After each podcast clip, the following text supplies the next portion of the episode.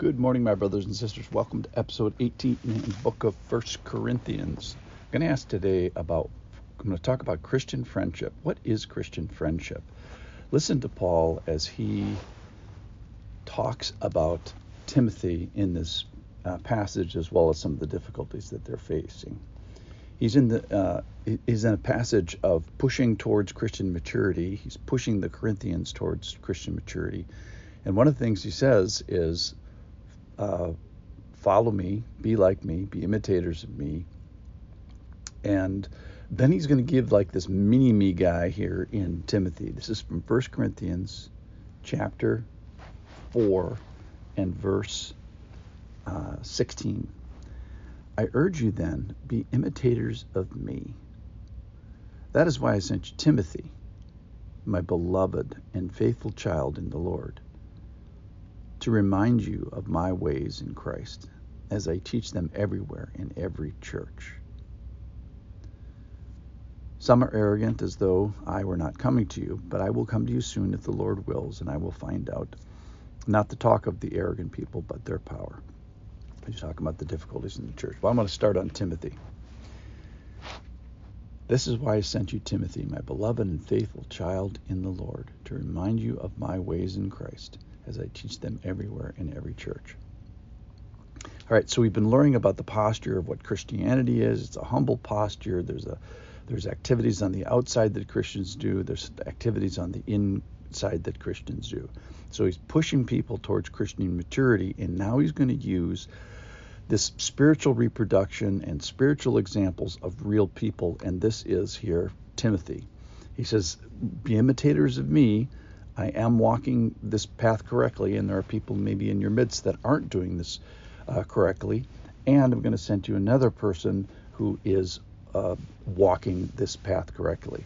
So here he is. He's Timothy. He's my beloved. He's my faithful child in the Lord. So it, the passage talks about connection with people who are walking faithfully.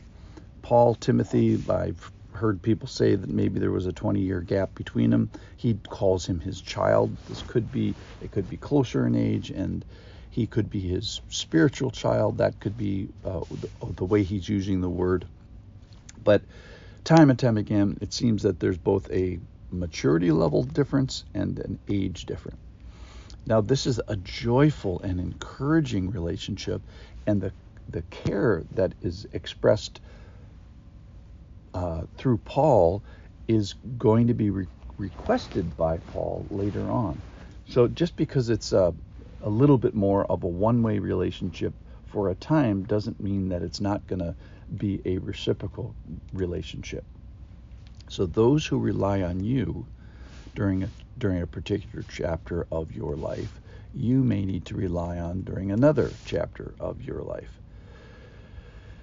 And he calls this person, Timothy, his child. And you, know the idea of one person bearing a family resemblance. And so Paul is saying, with regards to Timothy, is he's bearing a family resemblance here.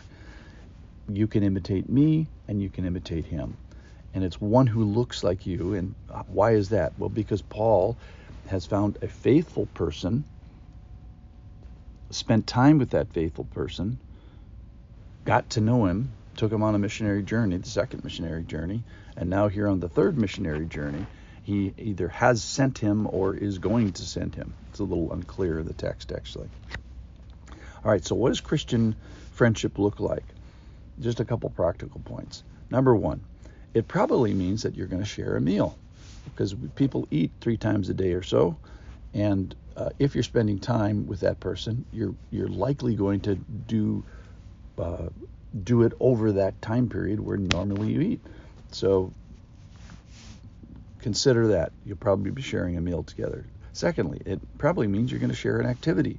Now, it could be a ministry. Um, it could be an activity. Uh, you know, maybe you guys do, go skiing together or something. You share some sort of a share in, shared interest. Number three, it probably means that you are faithful over here while that person is being faithful over there.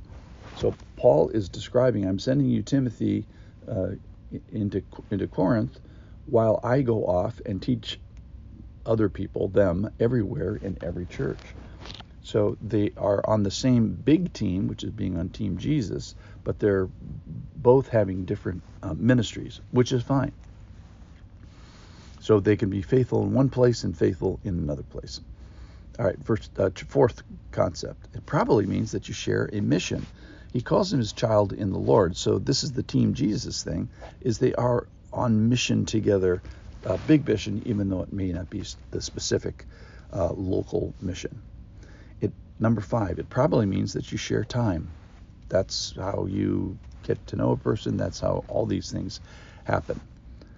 Uh, number six, it probably means you share a word about Jesus. So this is not just a friendship. This is a, a, a friendship that includes um, a, a, question like, yeah, how are things in your spiritual life? What's going on uh, in your life? So it's not just sharing activities. It's it's more than that. Uh, seventh concept, it probably means you have to ask because Paul did that for Timothy, and and in Second Corinthians, I uh, know, I'm sorry, Second Timothy chapter two,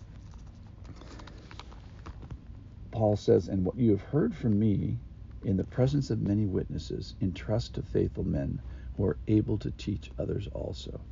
So he's telling Timothy to make another generation. So if Paul Timothy is one generation, Timothy to the next guy is another generation, and it's a uh, it's a relationship that that typically needs to be asked for.